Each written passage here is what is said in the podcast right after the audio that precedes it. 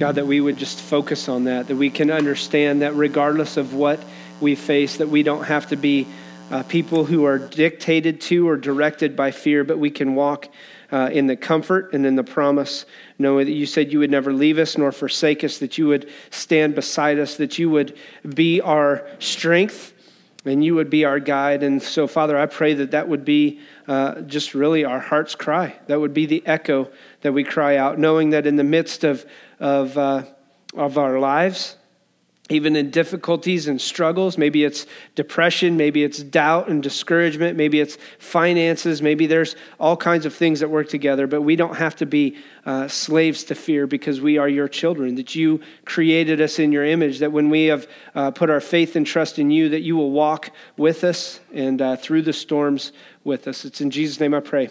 Amen. If you have your Bibles, turn to Titus chapter 3. Titus chapter 3, for those of you who are uh, or have been here for a while, um, this is a continuance or really a wrap up of, of our Titus sermon series. I, have enjoyed it. I hope you've enjoyed it. This idea of living in light of God's grace and understanding what takes place and how this plays out. Um, a lot of times we look at the end of the book. As a matter of fact, as you begin to read the Bible, or maybe as you read the Bible, when we come to the end of a book, there's always this conclusion, or the end of a letter specifically from Paul. There are these conclusions that oftentimes get overlooked. Um, a lot of times we overlook the introduction when the introduction uh, really sets the, the foundation. But a lot of times, especially when you get to the point of where we're at in Titus, we tend to overlook the importance of what takes place in a book. Now, I want to ask you this question. You don't have to answer it, but when you start to finish a letter, in some way, shape, or form, what are you trying to do? You're trying to wrap everything up, right? You're trying to get a main conclusion. You're trying to say, hey, here's what I'm doing. And, and for those of you who, who really have not ever experienced letter writing, how many of you would say, I've never really handwritten letters? Come on, look at me. Everybody, come on. I'll be honest. Where's my younger? But you've never, oh, come on. Ethan, you've written a letter before? Really? Okay. Now, TikTok and Facebook don't count. Okay, I'm just, I'm just messing with you. All right. The reason why I say that is because it was one of the things when I was in the Navy that I lived on. All right. This idea of writing letters was something that was valuable to me because when I wrote a letter, then somebody wrote back. matter of fact, one of the favorite, day, favorite times of the day was mail call when you're on a ship. And you knew when mail call came because they would announce it over to 1MC. The 1MC is the speaker that goes over the whole ship. And when the plane landed, it's a C2. It's also called the, the COD, the carrier onboard delivery. And when the COD landed, they would announce it. And you knew, hey, guess what that meant? Not only did it mean supplies, it usually meant mail. And then after a while, they would get the mail, and then you would hear mail call, mail call, and then the guy who was in charge of going and getting the mail for your division would go down to the post office on the ship, and he'd pick it up for everybody, and come back, and everybody would be waiting, like, give me my letter you know? And especially when you're in the Persian Gulf or in the Middle, Middle East, you know, those days were few and far between. It might be every third or fourth day, and I'm sure it's even worse for the guys who were out in the desert. But when you got mail, it was like, woohoo, this is awesome. This is the letter I'm getting. And you always live for those days. But I want you to understand what takes place here. See, Titus is one of those three letters that we talked about earlier that Paul wrote that's called the pastoral epistles.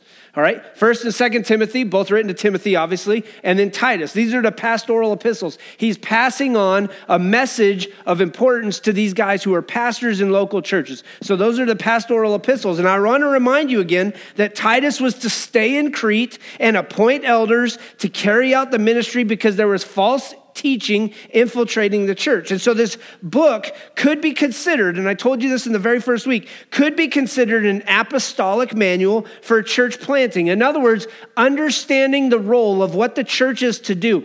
Paul saw this out in a great way. If you know anything about Paul and you read the book of Acts, Paul had this great knack for building relationships with people, leading them to Jesus, and then saying, hey, guess what? You're in charge of the church. I'm going somewhere else because I'm going to plant another church. I'm going to start one somewhere else because the gospel needs to spread. And you have to begin to understand in some way, shape, or form, I don't know why, but the church got away from that. A lot of times churches got away from that and they went, oh, no, no, no, no, no, no. We don't need to start more churches. We just need to what? We just need to grow them. We need to grow bigger churches. The problem with bigger is bigger isn't always necessarily better, is it? Now, I don't mean that in a callous way because there's lots of great big churches, all right? But there are lots of great smaller churches. The smaller the church, the less cumbersome it becomes and the more you can do on things like this. And I want you to think about this. A small fighting force, even like Navy SEALs, always operates in smaller teams. They don't operate as a huge battalion or a company of soldiers. They operate in small teams. Why? Because it's easier to accomplish the goal with which they're setting out to do. So, this letter is not written just for pastors or just for church planters, but rather it is something for all of us to understand, every believer, because there is great wisdom and truth for all of us in this situation and setting. All right? While every believer isn't called to pastoral ministry, every believer is called to ministry. And so we laid that out at the start. And last week we kind of set the stage for the finale, if we would, when we looked about where he says, remind the people to be subject to the rulers and authorities. And I brought this up last week. It seems to be more and more today that we have people who are falling into the trap of selfishness. All right? We make decisions that benefit us while we neglect the good of everyone else. And that also goes on in the church. And the reason why I brought that up is because in the past, people would say, Over my dead body, is that ever going to happen in the church? I mean, and, and the joke oftentimes is amongst pastors is Jesus could show up and try and change some churches and they still wouldn't be on board with it. All right? And so those are the selfish things. Now, we always want to cautiously watch because we want to ask ourselves, am I being selfish in the decisions with which we make? So we make decisions that benefit us while neglecting the good of everyone else. And so let's face it the me culture has led to the downfall of many things in the life of the church as well as in the life of the country. Remember, I, I gave you the quote last week that, uh, that John F. Kennedy said a long time ago ask not what your country can do for you, but what you can do for your country. Today's motto would be ask not what your country, or ask not what the country's going to do for you, but ask what, or sorry, ask not what you can do for the country, but what the country can do for you, because that seems to be the motto. And listen to me, I want you to understand this that plays out in the church as well we have a bunch of people that are being raised that thinks everything revolves around them including people within the church when the reality is the church should revolve only around Jesus Christ. And what I want us to look at as we dig into Titus chapter 3 is to understand that this me culture, this selfish, self centered thing, can become an overemphasis not only in our lives, uh, not only in the individuals outside, but in individual needs and wants within the church. So if you have your Bibles, Titus chapter 3, follow along with me, starting in verse 9. Okay? Starting in verse 9, Titus chapter 3, listen to what he says. But avoid foolish what? Controversies. Avoid foolish controversies and genealogies and arguments and quarrels about the law because they are unprofitable and useless. Warn a divisive person once and then warn him a second time after that have nothing to do with him.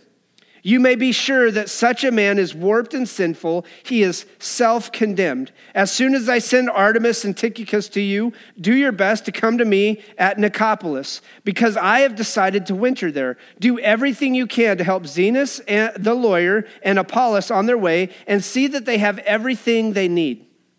Verse 14 Our people must learn to devote themselves to doing what is good in order that they may provide for daily necessities and not live unproductive lives. Everyone with me sends you greetings. Greet those who love us in their faith.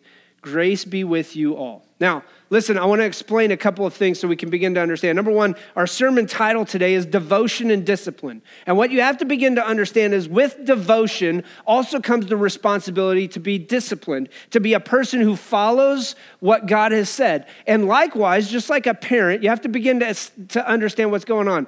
As a parent, it is your job to what with your children? Discipline them, right? I mean, the reality is, a child, we, we, we say this over and over, a child does not have to be taught to say no. As matter of fact, it seems to be, for some reason, the first word that comes out of some children's mouth no. Don't touch that. No. Don't do that. No. If you do that, no. It's like, oh my gosh. But this idea that a child does not have to be taught to do wrong has to be corrected by showing him what to do that's right. In other words, we correct or we discipline because when you do something that's out of line, you've got to learn what is unacceptable and likewise what is acceptable.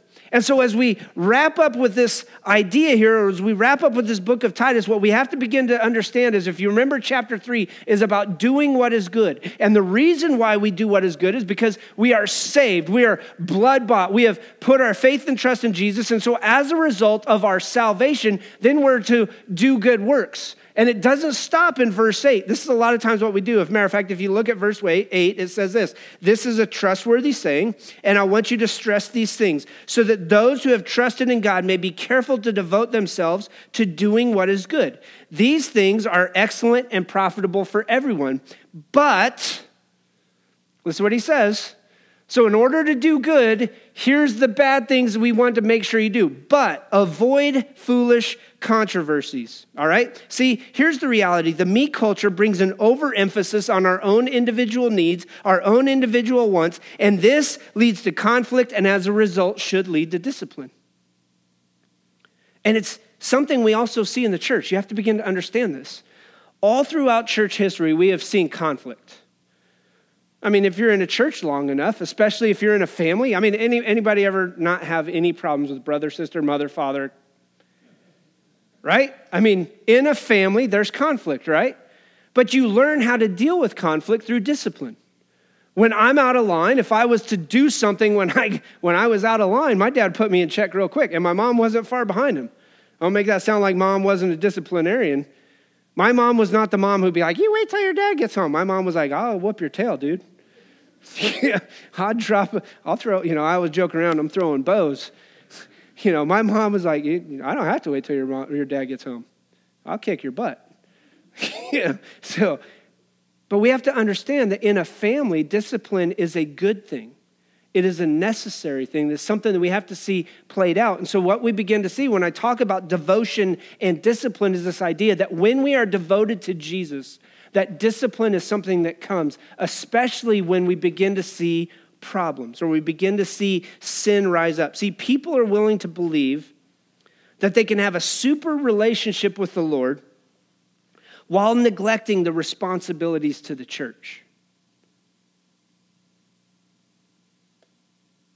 Now, the reason why I say that is we have to begin to understand that when you are in a relationship with Jesus, you are in a relationship with the church. It's no different than marriage. It's no different than marriage at all. Matter of fact, the church is what? It's the bride of Jesus. And so when somebody says, Well, I love Jesus, but I'm not going to be involved in the church, I'm not going to go to church, I don't want to be active in the church, I'm not going to serve in the church, you begin to have a problem. And there's where the discipline issue has to come in. Because to say, I love Jesus, but I hate the church is to say, man, Darren, I love you, but I hate Lou. Darren's going to be like, that's fine. I'm going to bust you in the nose. Because she's my wife, and I love her. I mean, anybody ever done that to somebody? You know, man, I just, you're a great guy, but I can't stand your wife. Or, or man, you know, I, I love hanging out with you, but your husband, he's an absolute moron. You're not going to be very good friends, are we? I mean, imagine what would happen if that took place. All right? So we begin to understand that we have to see that the, their focus on the calling to the Lord, we have to remember also the body of Christ. So here's the big statement. If you remember anything else, I want you to remember this, all right? God's grace leads us to continue doing good while avoiding foolish arguments and warning divisive people, all right? God's grace leads us to continue doing good while avoiding foolish arguments and warning divisive people. Now, listen, here's again, as we jump into this, I'm going to ask this question How then do we deal with conflict in reality? How do we deal with this? Because I believe these verses lay this out very simply. So listen to what he says. How do I deal with conflict? Number one is this. All right? If God's grace leads us to continue doing good, which is the focus of chapter three, while avoiding foolish arguments and warning divisive people. So here's the deal how do we deal with conflict? Number one is this we avoid foolish arguments. Avoid foolish arguments. Listen to what he says. But avoid foolish controversies and genealogies and arguments and quarrels about the law. Now, their argument here was the things that the people were trying to hold up to, the false teachings. They're trying to say, if you're a good believer, then you're going to completely keep the law, of which Paul would say there's no way you could do it. The law shows you are a sinner. Over and over and over again, Paul says the point of the law is to show how much you need Jesus. The point of the law is to show that you can't live up to it, but Jesus did live up to it. The Bible says, according to what Jesus said, I did not come to abolish the law in other words, to do away with it, but I came to fulfill it for you. Because the more we understand about the law, the more we realize we're just a big bunch of failures. Because we can't meet the standards the law set up. So he says, avoid the foolish arguments about this. Here's what we have to begin to understand that all of these behaviors that he's talking about here are inconsistent with God's grace. All of the behaviors, in other words, the foolish controversies, the genealogies, the arguments, and the quarrels about the law, are all inconsistent with God's grace. Because what they are built upon is selfishness. When I get into an argument, you know, the, the old adage, my wife's not here to defend herself today, but when Sarah and I get in an argument and I know I'm wrong, how many times do you think I admit I'm wrong? Not very often.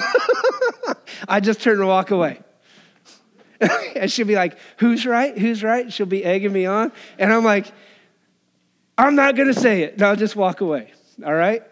But what you begin to understand is that when we avoid foolish arguments, we actually give the chance or the grace of God a chance to work.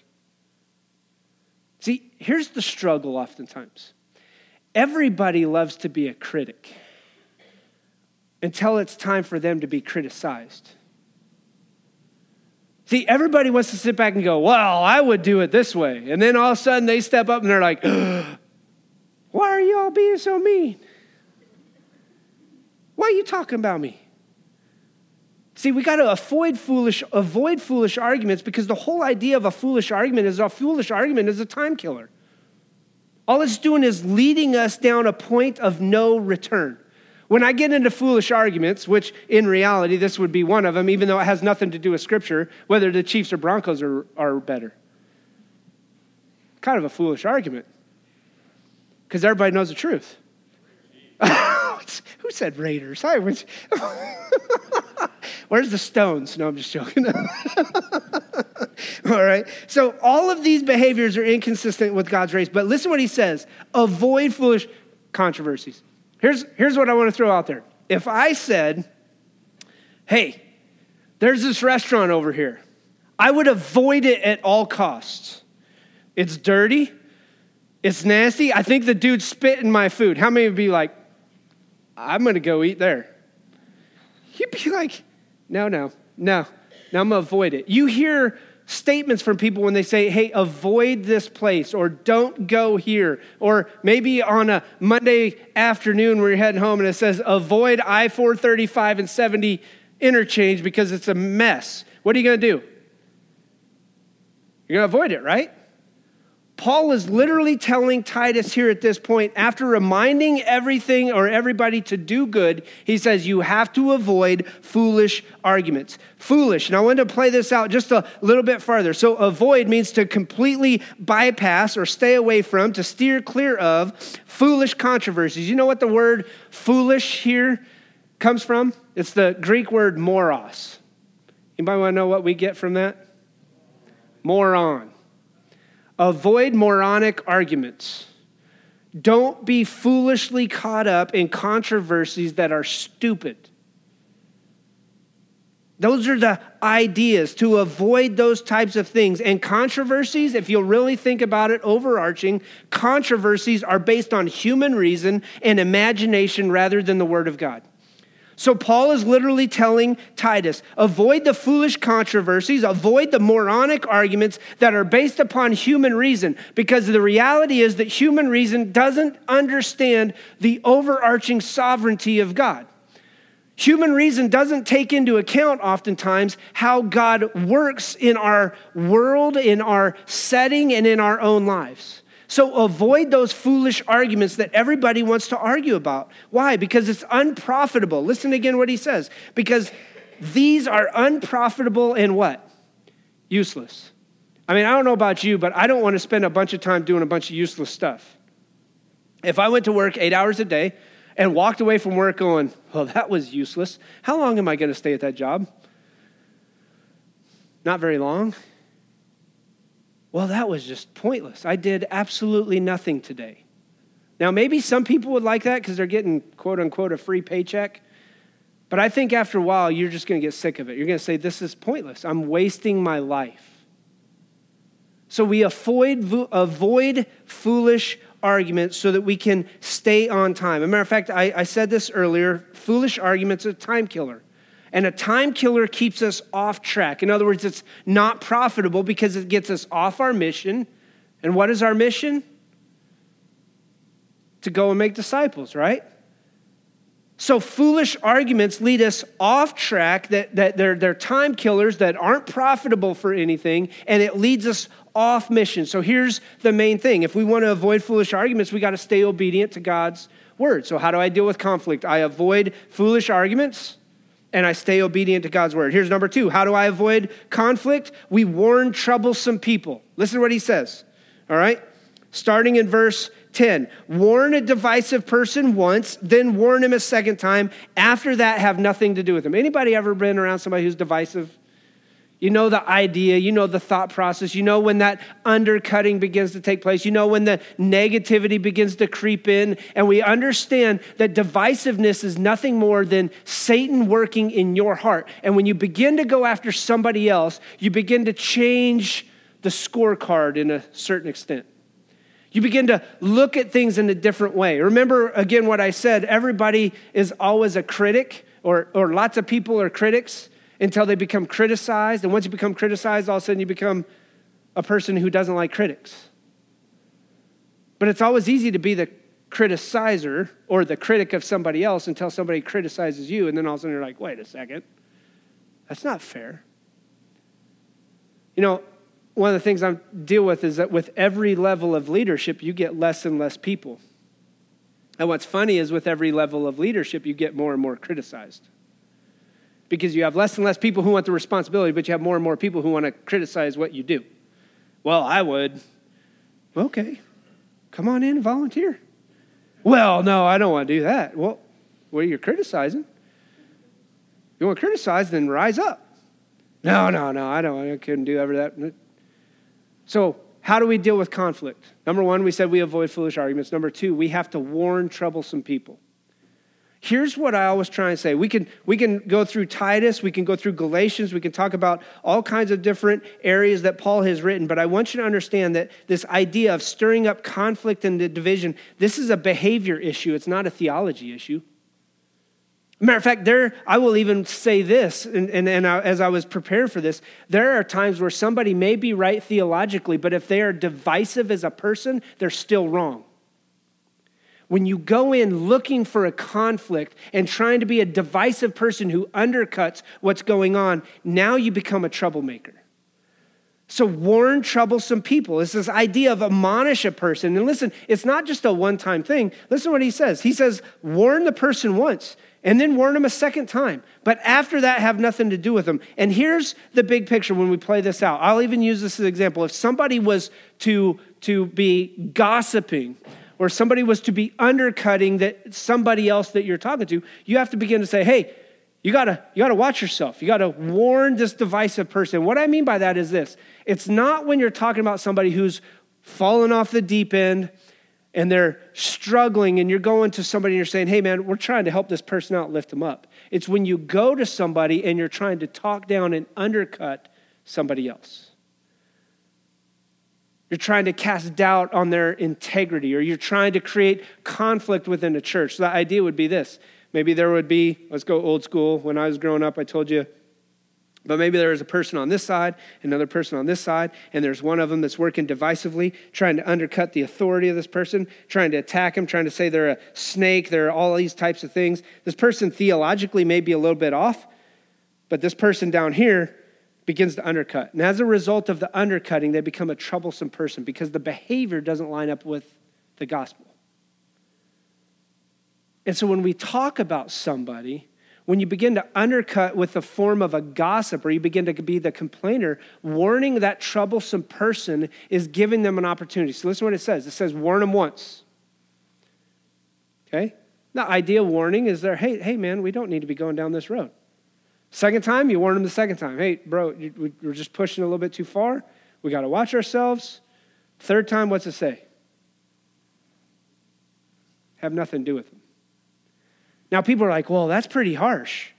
But if you'll look, whether you look at Matthew chapter 18, if you look at various texts, when it deals with dealing with discipline within the church, Jesus always gives people chances.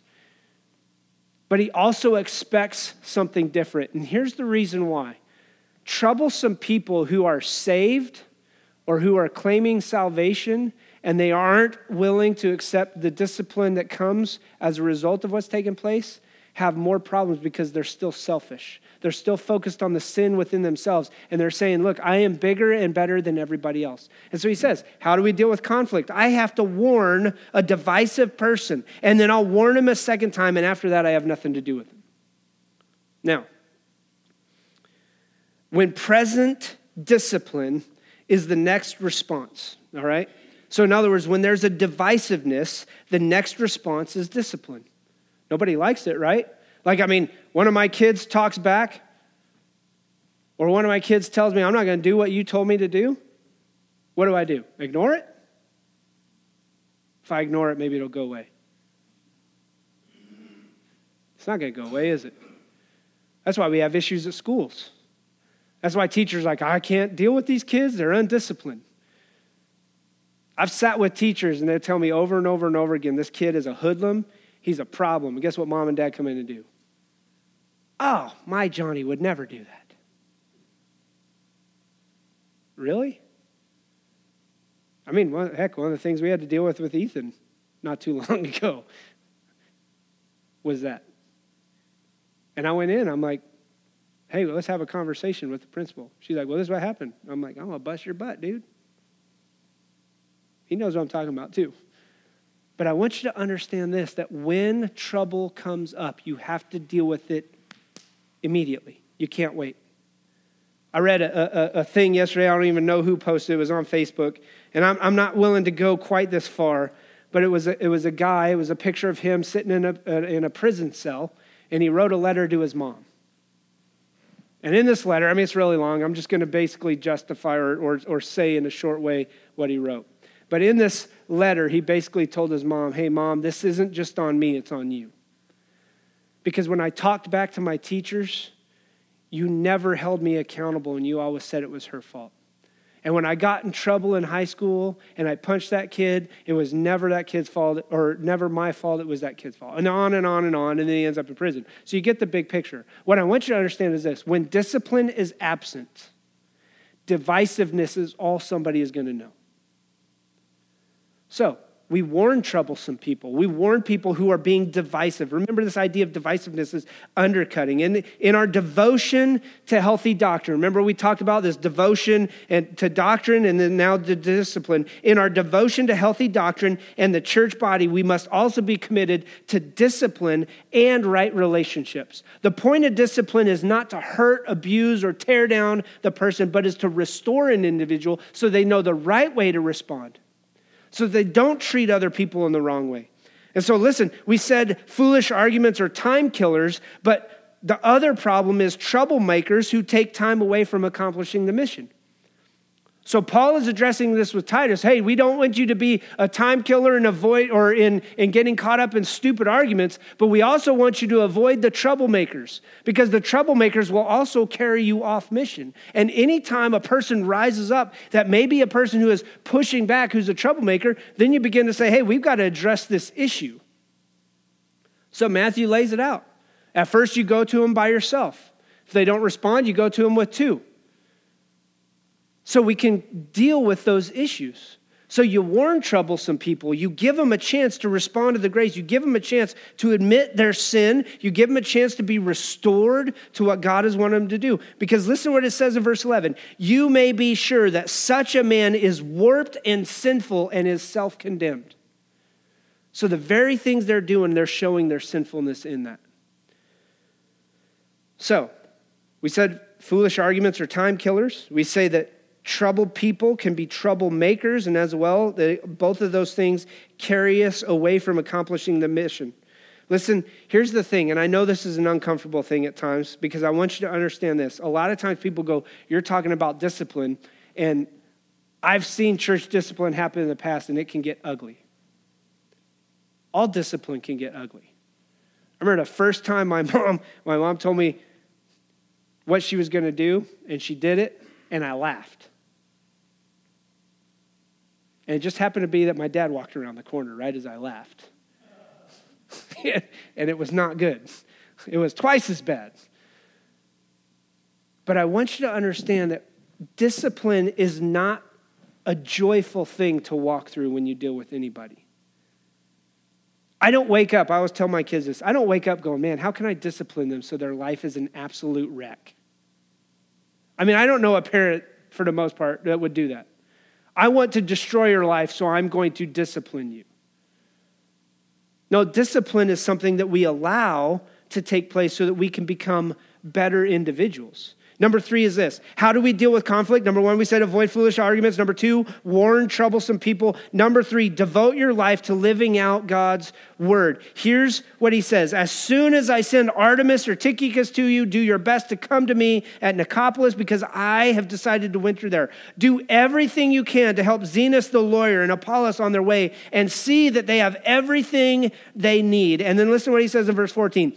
Our people, those who are following Jesus, those who are part of this church at Crete, our people must learn to devote themselves to doing what is good in order that they may provide for daily necessities and not live unproductive lives. Remember what I said? Carrying away from the mission if we go down this road and we don't do what we're talking about, then we have a chance of living unproductive lives. And what I'm here to say today, and what I understand in most people's lives, is when we talk about Christianity, there's a lot of superficial Christianity that takes place. But when it comes to productivity within the body of Christ, when it comes to productivity of seeing people, the gospel shared with people and things like that, a lot of times we live unproductive lives in the life of the church because we've allowed selfishness, we've allowed foolish arguments. We've allowed divisive people to take root. And as a result of that, unproductivity is normal in the life of a church. So Paul is just warning Titus listen, you got to watch for these things while doing good. Because there may be right theology, but there may be bad behavior. So, one of the things that I bring up is recently, for those, if you pay attention to any of this at all, I, I, I jokingly say this and I don't understand it, but we are really good at being cannibals. We like to eat our own. We disagree on something small. Now, I, I'm, I'm going to clarify something small. And as a result, because of that disagreement, especially with social media today, guess what we do? We blare it out to everybody. And as we blare it out to everybody, we show conflict. We show disunity. We show no unity around the mission that Jesus has called us to, and rather we attack certain individuals that we may disagree with. Now, if a person is teaching wrong theology consistently and constantly and they never admit to it, I understand dealing with that. But I can also tell you this that there are people who teach great theology, and there's going to be some differences on things on how we view what we'll call non essential things. And when we go after chasing those things, like I'm going to use Calvinism versus Arminianism, which people will say you're either a Calvinist or Arminian. There's no middle road. to which say I say, yeah, you got no clue. All right, okay. God's sovereignty overlooks all of those things. But when you make Calvinism a main argument or you make Arminianism a main argument, you're a divisive person.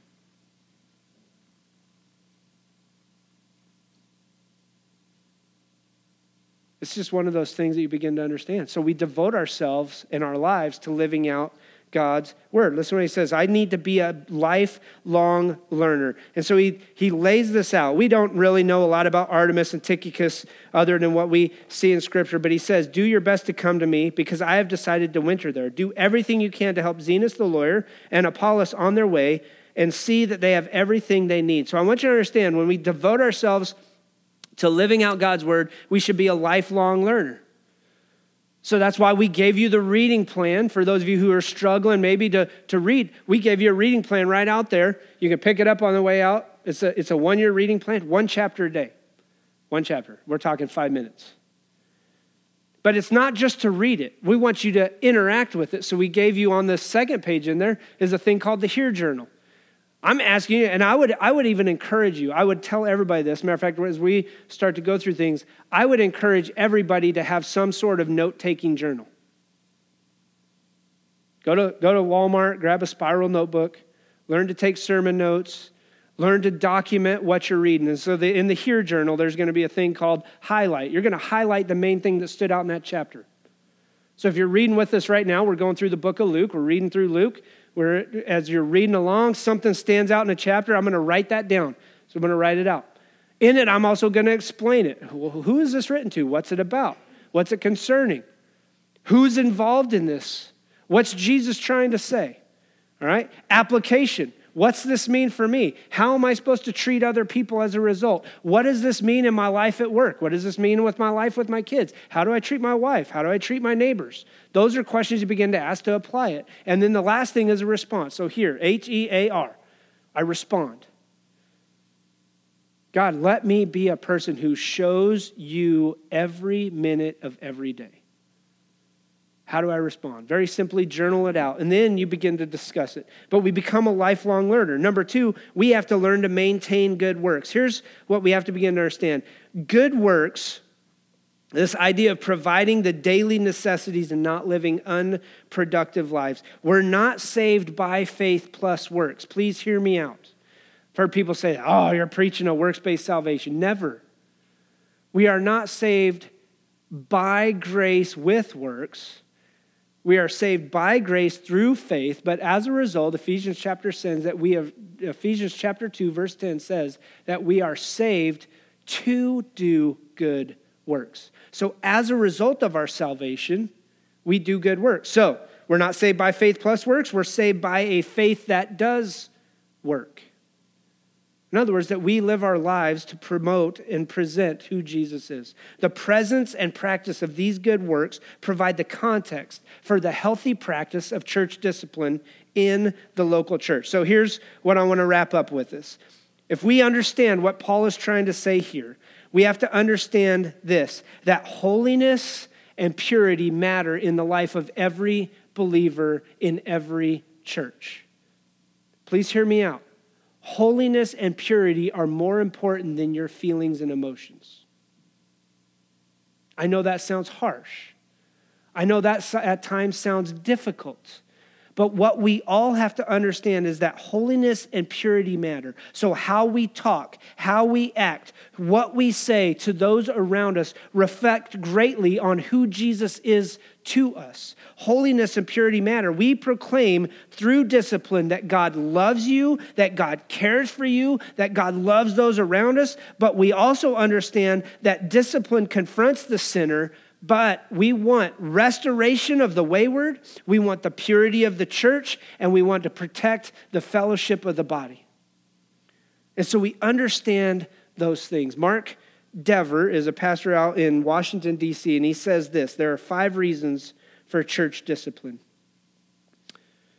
Five reasons for church discipline for the good of the person, for the good of other Christians, to warn them of sin for the health of the church, the holiness, for the witness of the church to those who are outside looking in. And number five, for the glory of God, God as we reflect his holiness. So, how do we implement discipline in the church? Number one, I believe, is this that we're doing it right now. We teach what the Bible says. While uncomfortable, while dealing with something like this, we have to begin to understand that the Bible teaches us very clearly. You can go and read 1 Corinthians, you can read Romans, you can go through those things. There is a reason why church discipline exists. But then, listen, then we implement discipline. Listen to me very clearly because I want you to understand this is not a head-hunting thing. We're covering what the, the section of Scripture talks about. But we implement discipline lovingly, wisely, gently, and slowly. Because discipline is not about showing somebody they're wrong and you're right. Discipline is always about restoration. Listen to me restoration of the person who is being disciplined so that, listen, when sin is evident, because it's always going to be evident, because everybody's a sinner saved by grace that's put their faith and trust in Jesus, sin is going to be evident. But when sin is evident, we can go to the person and we can say, hey, what you're doing is wrong. So we're calling you out to correct it. Now, when handled lovingly, gently, gracefully, wisely, are there still going to be problems? You better believe it. And here's the reason why. You ever met a hard headed, stubborn kid who just won't say yes, even no matter how much you show them they're wrong? Anybody ever been there? Anybody say, yeah, that's my kid, or that was my kid, or maybe that was me? I was the kid who was always bucking the system for mom and dad. You know what I mean? If that's you, you have to understand that discipline is still necessary, right? Even if they buck the system, even if they get more divisive, even if they get more hateful, even if they create more foolish arguments, what is our responsibility? Lovingly, gently, wisely, and slowly for the benefit of restoration because when discipline handled properly is, is, is or is handled properly then people win. The church wins. God wins. God works when we're obedient to what he calls us to do. So listen as i wrap up with this because i want you to understand this the point of discipline is always to bring healing within the body. So that when i am wrong when I do something that's inappropriate, the point of church discipline would to say, number one, hey, we want to help you deal with your sin. Number two, we're, we're, we're calling you out on that sin so that you can begin to heal through that. You can begin to walk through it so that you're strengthened. And listen to me, the beauty of this is this that when a person walks through this process, I believe they become a more, a more integral, a stronger part of the church. And here's the reason why because they've gone through a tough time. They walked into a, a, state of sin. They walked in disobedience. They were called out. They were restored and they were strengthened. And as a result, the church benefits from that. And so, listen to what he says in verse 15. And here's how I want to leave us with it. Paul's writing this again to Timothy with great encouragement. Hey, listen all of those things are going to be things you're faced. We want to focus on doing what is good. And then Paul says this Everyone with me sends you greetings. Greet those who love us in the faith. Paul's point is this Paul wants us to know that we're not in this alone. Titus, even though I asked you to stay at Crete, even though you're going to be taking on false teachers, even though there's going to be uh, crazy arguments and there's going to be divisive people who rise up, Paul or Titus, I want you to know that me and all the people here with me, we're praying for you because you're not in it alone.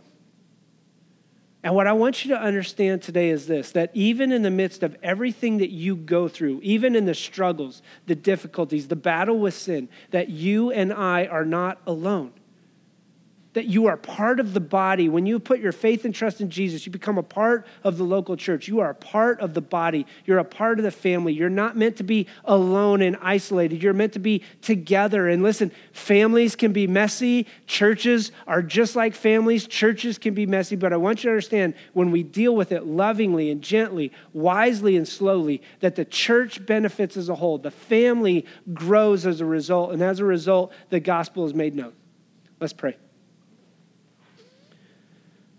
Father, we know that in the midst of Jesus' death on the cross, that there are those who still stand in controversy to him there may be foolish arguments that rise up. And God, I pray just today that maybe there's some here today. Maybe there's something that's grown up inside of a heart. There's a, a bitterness, a, a resentment. Maybe there's some anger or some frustration. God, that we can just pray about it, that we can, can, can confess it, that we can turn it over, that we don't want to be divisive people who, who chase after foolish arguments or who try and cause quarrels and fights. But we want to be, as a church, we want to be holy, we want to be righteous. And just as you said in, in, in your word, that we are called to be a royal priesthood, a holy nation, a city on a hill that others can look at and gain direction and wisdom and insight as we stand on the truth of God's word, as we stand and acknowledge that we're all sinners saved by grace because of the death, burial, and resurrection of Jesus Christ.